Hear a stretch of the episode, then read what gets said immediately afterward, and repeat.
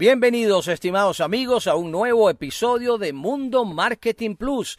Les saluda Luis Federico Torres y les vamos a acompañar en los próximos minutos con temas de marketing, negocios, publicidad e innovación. Así que preparados porque aquí vamos con Mundo Marketing Plus.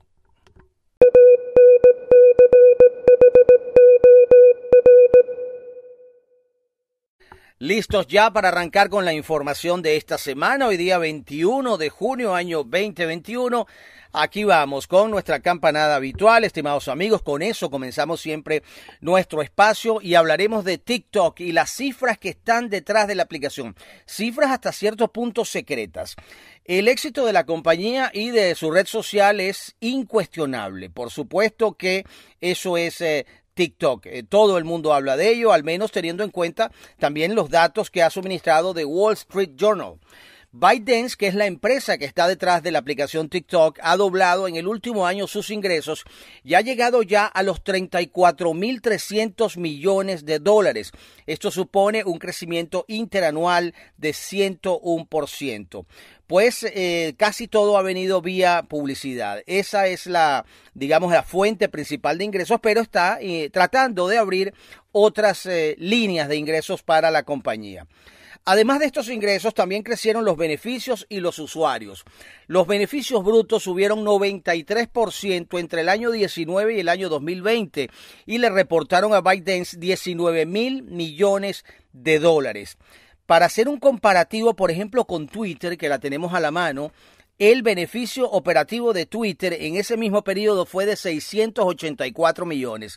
De TikTok, repito, fue, ¿cuál fue la cifra? Mil eh, ya va, 19 mil millones de dólares. 19 mil millones de dólares contra 684 de Twitter. Eh, fijémonos la diferencia.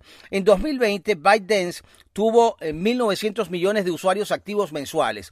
Es importante eso eh, para tener en cuenta que en esos números no solo entran los usuarios de TikTok, sino también los de Douyin, que es la versión de TikTok, pero en China. Eh, otro mercado de contenidos por allá. Hay que sumar los dos. Pero bueno, la cifra definitivamente es de infarto, la que se ha usado en la última valoración que eh, no parece tan sorprendente si vemos en la fuerza que tiene TikTok. En la última ampliación de capital eh, que hizo, eso fue en el año 2020, se valoró la compañía o la, aplicación en 180 mil millones de dólares. Una estimación de los analistas partiendo de a cuánto se movían sus acciones en mercados secundarios y que concluía hace dos meses que ByteDance podía valer ya más que Twitter o que Coca-Cola en valor bursátil. Eso es la plataforma TikTok. Eh, muchos hablan de ello, pero los números eh, no están quizá eh, tan a la vista, pero aquí estamos dando una referencia de el valor que tiene esta aplicación el día de hoy.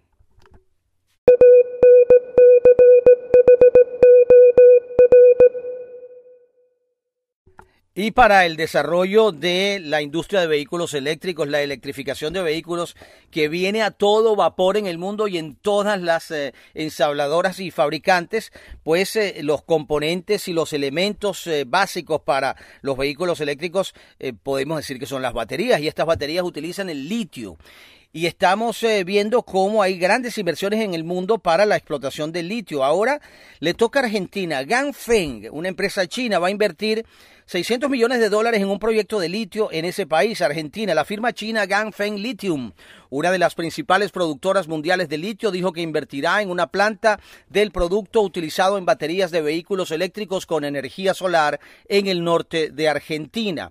La empresa asiática utilizará un sistema fotovoltaico de 120 para generar electricidad para una planta de extracción de litio en el salar de Yuyayaco, en la provincia de Salta, donde ya está desarrollando el proyecto de Salmuera de litio Mariana. Energía limpia energía para litio limpio, escribió la empresa en una publicación en LinkedIn. El gobierno de Salta dijo en un comunicado hace unos días que Ganfeng va a invertir casi 600 millones de dólares en el proyecto de energía solar que describió como el primero de su tipo en el mundo y otra instalación que podría eh, producir carbonato de litio en el cercano parque industrial Güemes. La inversión profundiza la participación de Ganfeng en la industria del litio en Argentina, después de que la compañía dijera el mes pasado que estaba considerando instalar una fábrica de baterías de litio en la provincia de Jujuy, donde está desarrollando el proyecto de salmuera de litio Cauchari Olaroz. La construcción de la planta salar del Yuyayaco comenzará este año seguida de las obras de las plantas Güemes que producirá 20.000 toneladas anuales de carbonato de litio para exportación, ha dicho el gobierno de Salta luego de que eh, ejecutivos de la unidad de Ganfeng Litio Minera Argentina se reunieran con el gobernador. Antes del anuncio, Ganfeng había señalado en su sitio web que el proyecto Mariana puede extraer litio a través de la evaporación solar, que es más ecológico y de menor costo. Ganfeng tiene la mira puesta en América. Además de Argentina, la compañía ha invertido en México.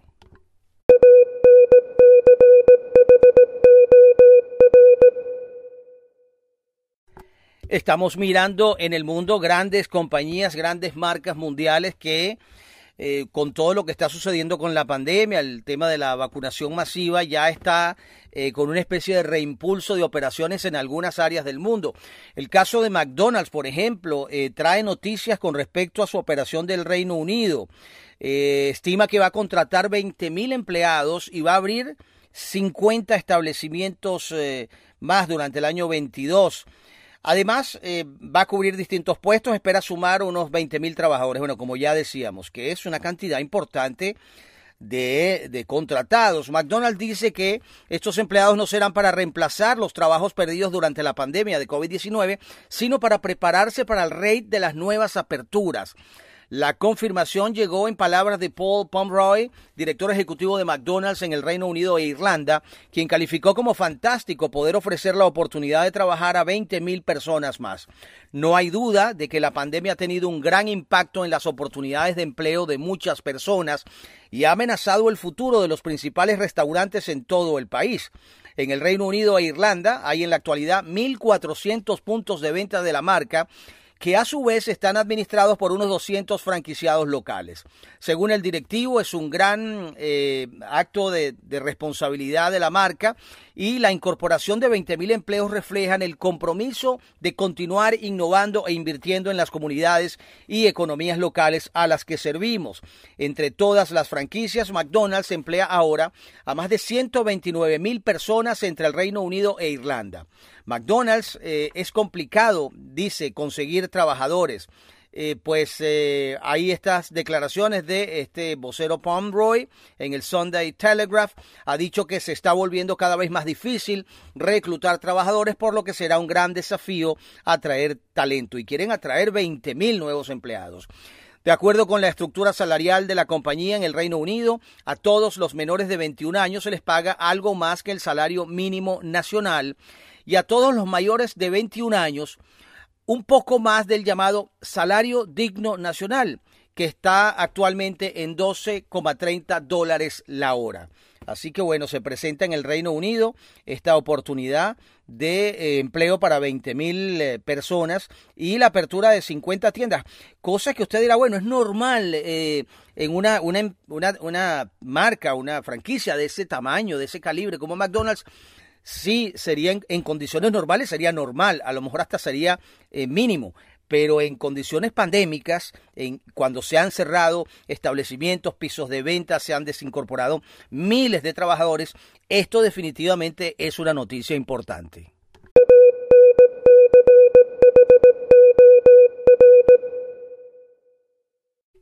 Y nos llega a nuestras pantallas que Google podría enfrentarse a la mayor multa de su historia tras una investigación en la Unión Europea. Los reguladores antimonopolio de la Unión Europea están listos para iniciar una nueva investigación sobre el lucrativo negocio publicitario de Google basándose en otras tres investigaciones previas que dieron lugar a multas de 9.8 mil millones de dólares, 9.800 millones de dólares, según información que viene vía Reuters. Google domina el mercado de la publicidad digital en todo el mundo, apropiándose del casi 28% de todo el gasto publicitario global. Su participación en los Estados Unidos el año pasado fue de 29%, tal y como asegura eMarketer. Sin embargo, la participación del gigante online en este sector podría ser mucho mayor. En 2019, la Unión Europea estimó que la participación de Google en el mercado de anuncios telemáticos fue de más de 85% entre el año 2006 y 2016, casi que un monopolio. Esta nueva investigación de la Unión Europea se centraría en la posición de Google frente a anunciantes, editores, intermediarios y rivales, lo que indica un análisis de la agencia antimonopolio más profundo que el que realizó en el caso anterior abierto contra la compañía. Google obtuvo 147 mil millones de dólares en ingresos por anuncios online durante el año pasado, más que cualquier otra compañía en el mundo. Los anuncios en sus propiedades, incluida la búsqueda, YouTube y Gmail, representaron la mayor parte de sus beneficios. Aproximadamente el 16% de los ingresos provino de su negocio de webs y aplicaciones, en el que otras empresas de medios utilizan la tecnología de Google para vender anuncios. Ambas unidades están bajo el punto de mira. El Departamento de Justicia de Estados Unidos, junto con algunos estados, demandó a Google el año pasado por abusar de su dominio en el sector de anuncios online. Un grupo de estados liderado por Texas en una demanda posterior se centró en el comportamiento anticompetitivo en el apartado de webs y redes. Por este motivo, los anunciantes y competidores sostienen que los diversos programas de Google desempeñan un papel en tantas facetas del mercado que es imposible desarrollar la actividad sin encontrarse con el gigante americano. De modo que bueno, ahí tenemos eh, toda esta información. Además indican que Google se aprovecha de la dependencia de los compradores, vendedores e intermediarios que tiene eh, de él para aumentar, que lo necesitan para aumentar las tarifas y evitar que sus rivales compitan de manera justa eh, contra él. De modo que bueno, ahí está. frente a una potencial multa en la Unión Europea, luego de todas estas investigaciones, el gigante Google.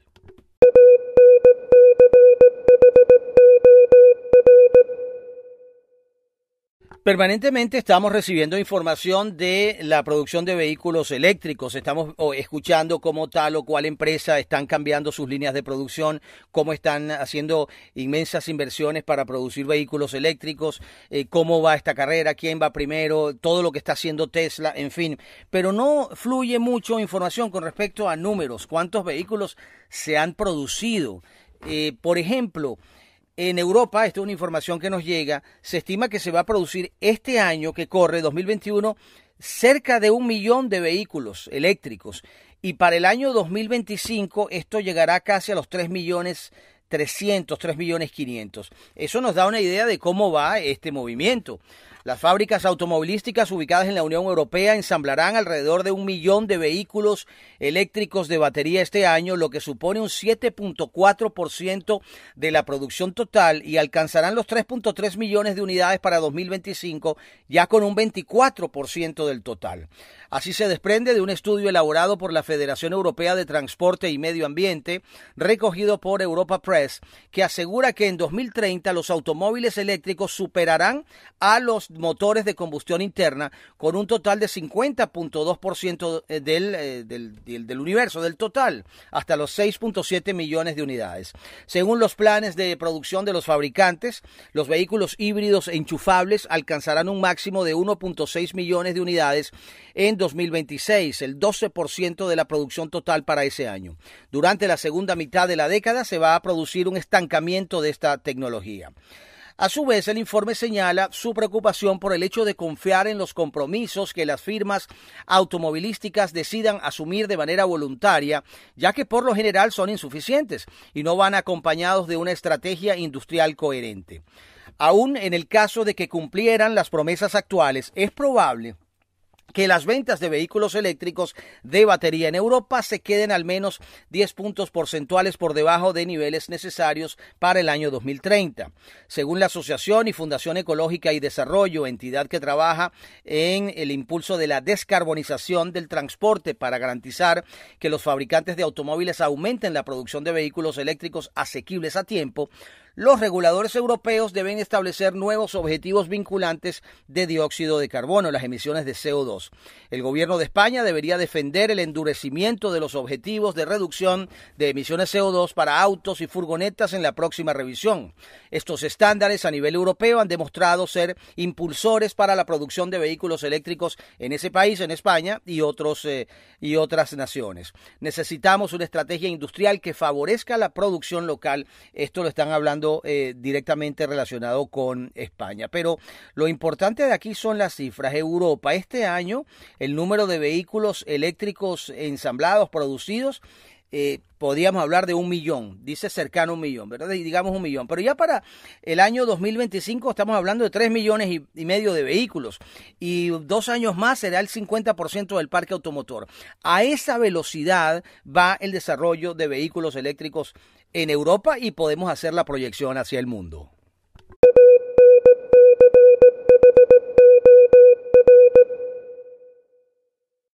Bueno, vamos con una de esas eh, notas que nos refrescan el, el, panorama. Aquí los muchachos nos están diciendo que esto sería el mejor trabajo del mundo. Bueno, pues luce como que es el mejor trabajo del mundo. Un hotel cinco estrellas está ofreciendo cuatro mil euros por vivir dos meses en sus instalaciones. Pero bueno, hay, hay que hacer algo, supongo yo, ¿no?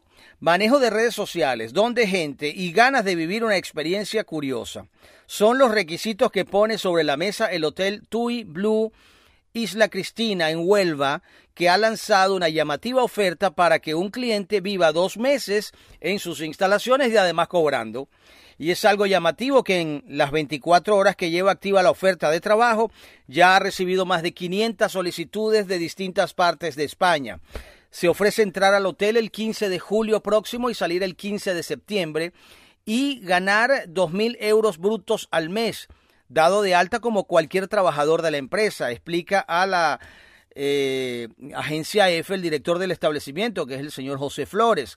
El hotel de cinco estrellas y 175 habitaciones será recorrido por todos sus rincones por el ganador de la oferta, que solo tendrá que disfrutar de su estancia y contar todo lo que ve en las redes sociales de la forma más natural y directa posible. Señala este señor Flores, que concreta que todo surgió durante la pandemia cuando el tiempo que tenía libre lo invirtió en un curso de manejo de redes sociales. Entonces pensó en la posibilidad de hacer un concurso original para cuando terminasen las restricciones de movilidad y surgió la idea del cliente invitado para el próximo verano. Solo se pide tener un buen manejo de redes sociales y que cuente con una buena cantidad de seguidores y esté dispuesto a vivir una aventura, cita el director del hotel, un hombre natural de la localidad eh, gaditana de Puerto Real que lleva en este establecimiento de la costa de Huelva desde que comenzaron sus obras hace 19 años. Pues bueno, interesante trabajo, ¿no? Y todo se resume en 2.000 euros brutos mensuales con los gastos de la estancia y todos los servicios del hotel pagados por la empresa, con un contrato de trabajo a jornada completa para publicar en redes sociales del hotel todo lo que vea y sienta desde que se levante hasta que se acueste. Eh, por eso tendrá que contar el día a día en el hotel durante toda la temporada de verano, probando todos los servicios que ofrecen las instalaciones, sin ceñirse a estar en el edificio principal, sino bajar a la playa para estar en su chiringuito, en su, en su toldito allí, y no dejar de estar en ningún lugar del hotel situado en la avenida de Carnaval del municipio onubense. Tras la idea está la intención de José Flores de aprender de lo que el cliente lleve a sus redes sociales porque yo puedo ver como director que el buffet tiene una buena presencia, pero no sé si está salado o está falto de, de sal o, o, y esta es una de las cosas que se puede apreciar en una experiencia como esta. Bueno, muy buena idea, ¿no? Esto se hace, eh, lo hacen, este, las personas, uno mismo recibe invitaciones a diferentes establecimientos eh, con el fin, por supuesto, el, establecimiento de que tú conozcas y, y multipliques esta experiencia con la gente que te sigue en redes sociales. Entonces, bueno, está interesante esto. Eh, estar allí dos meses en este hotel cinco estrellas, relatando todo lo que pasa, con todos los gastos eh, con cobertura y por supuesto te van a pagar dos mil euros al mes. Bueno, tenían razón muchachos, parece que es el mejor trabajo del mundo.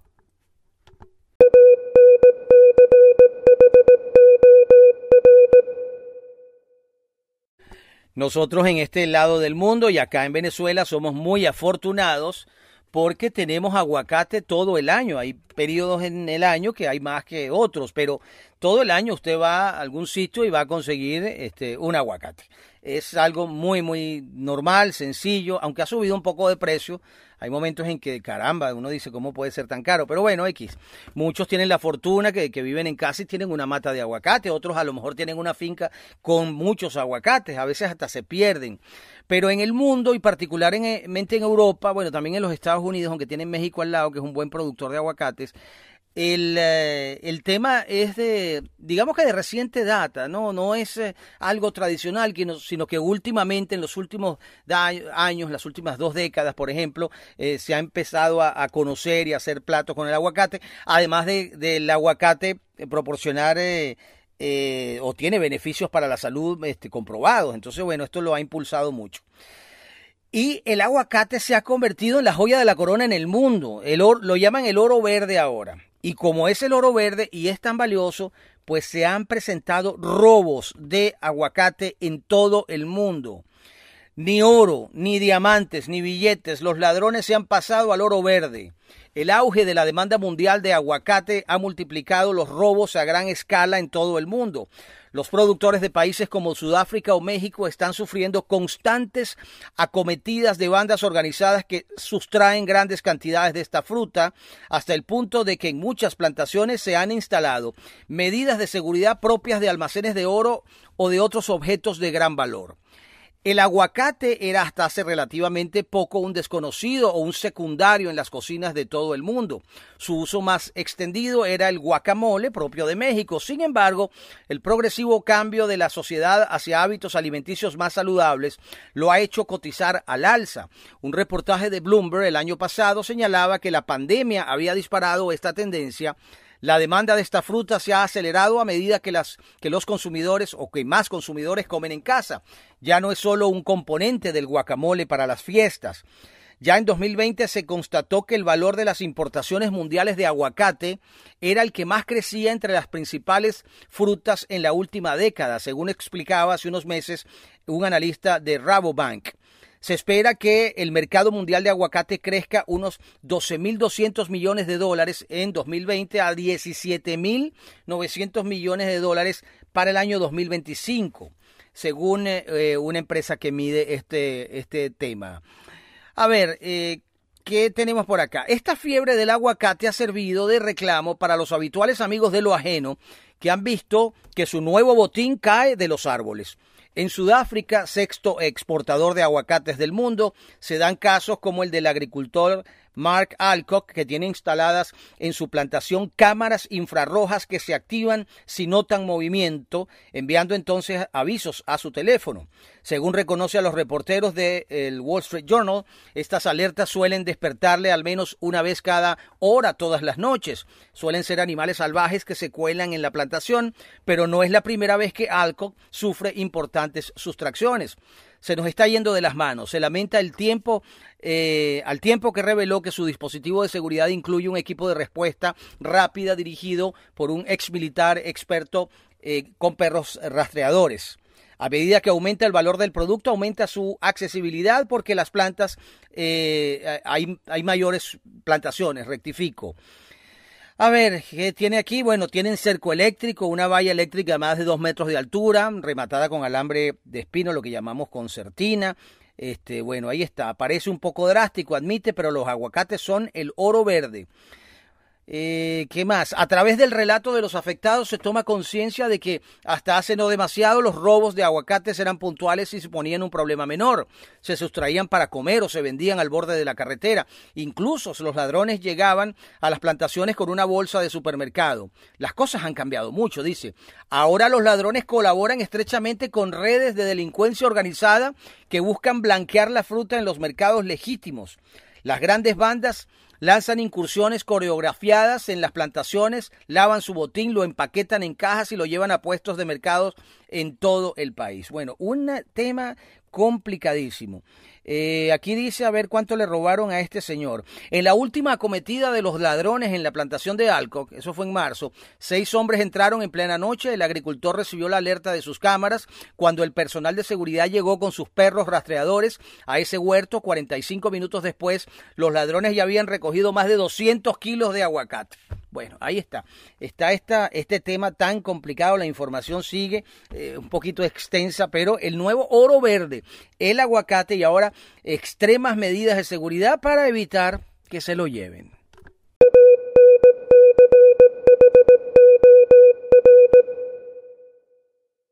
Hay algunas personas que son muy eh, nombradas en este programa. Estamos hablando de Elon Musk, estamos hablando de Warren Buffett, estamos hablando de, ¿quién más? Eh, no sé, Jeff Bezos, por mencionar algunos, pero el señor Jack Ma, el chino, Jack Ma también es muy nombrado. Él fue creador de la plataforma Alibaba un hombre que, bueno, se hizo a sí mismo prácticamente, eh, pasó muchas vicisitudes en su vida, pero logró construir un imperio.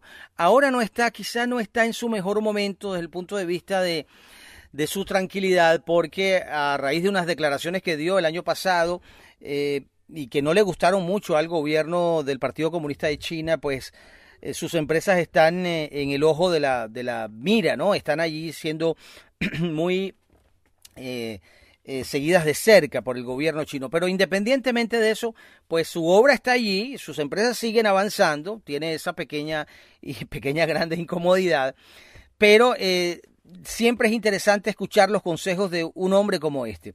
Lejos de haber nacido con todas las comodidades, más se, se, crió en el seno de una familia humilde y antes de dedicarse a los negocios intentó ser policía, no tuvo éxito, trabajó en McDonald's, hasta que decidió ser profesor de inglés. Su vida era bastante normal hasta que en el año 1999, cuando contaba con 35 años, se le ocurrió una idea brillante y cofundó el grupo Alibaba, donde ejerció como presidente ejecutivo hasta el año 19, año en el que renunció a su puesto para dedicarse a la eh, filantropía.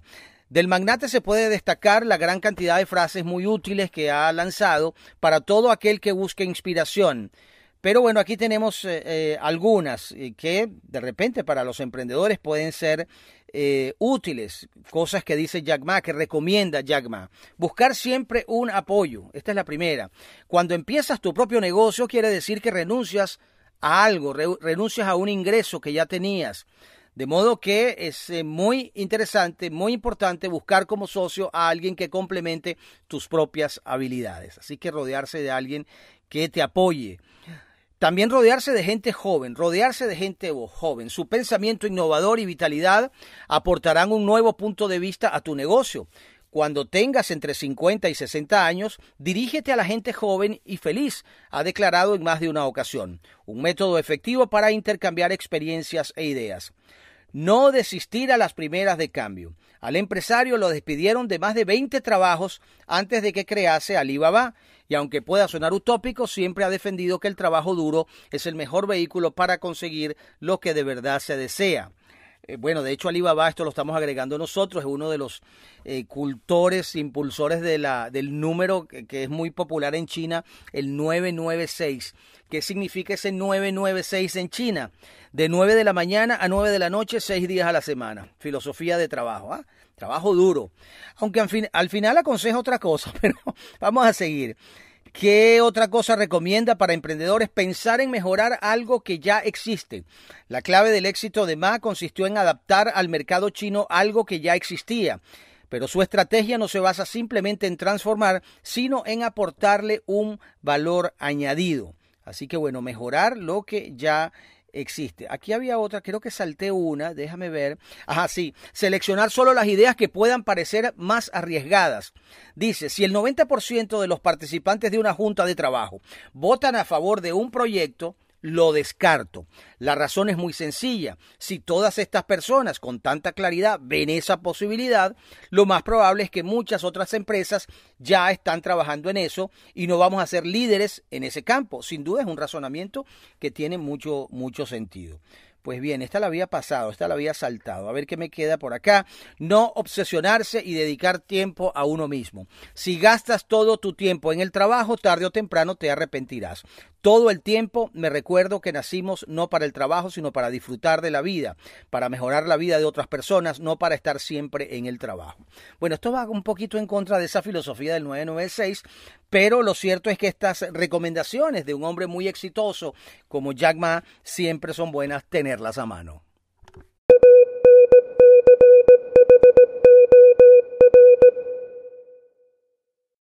Y hasta acá la entrega de hoy de Mundo Marketing Plus. Marketing, negocios, publicidad e innovación en cápsulas. Ese es nuestro espíritu. Así que les esperamos en una próxima oportunidad. Les ha acompañado Luis Federico Torres.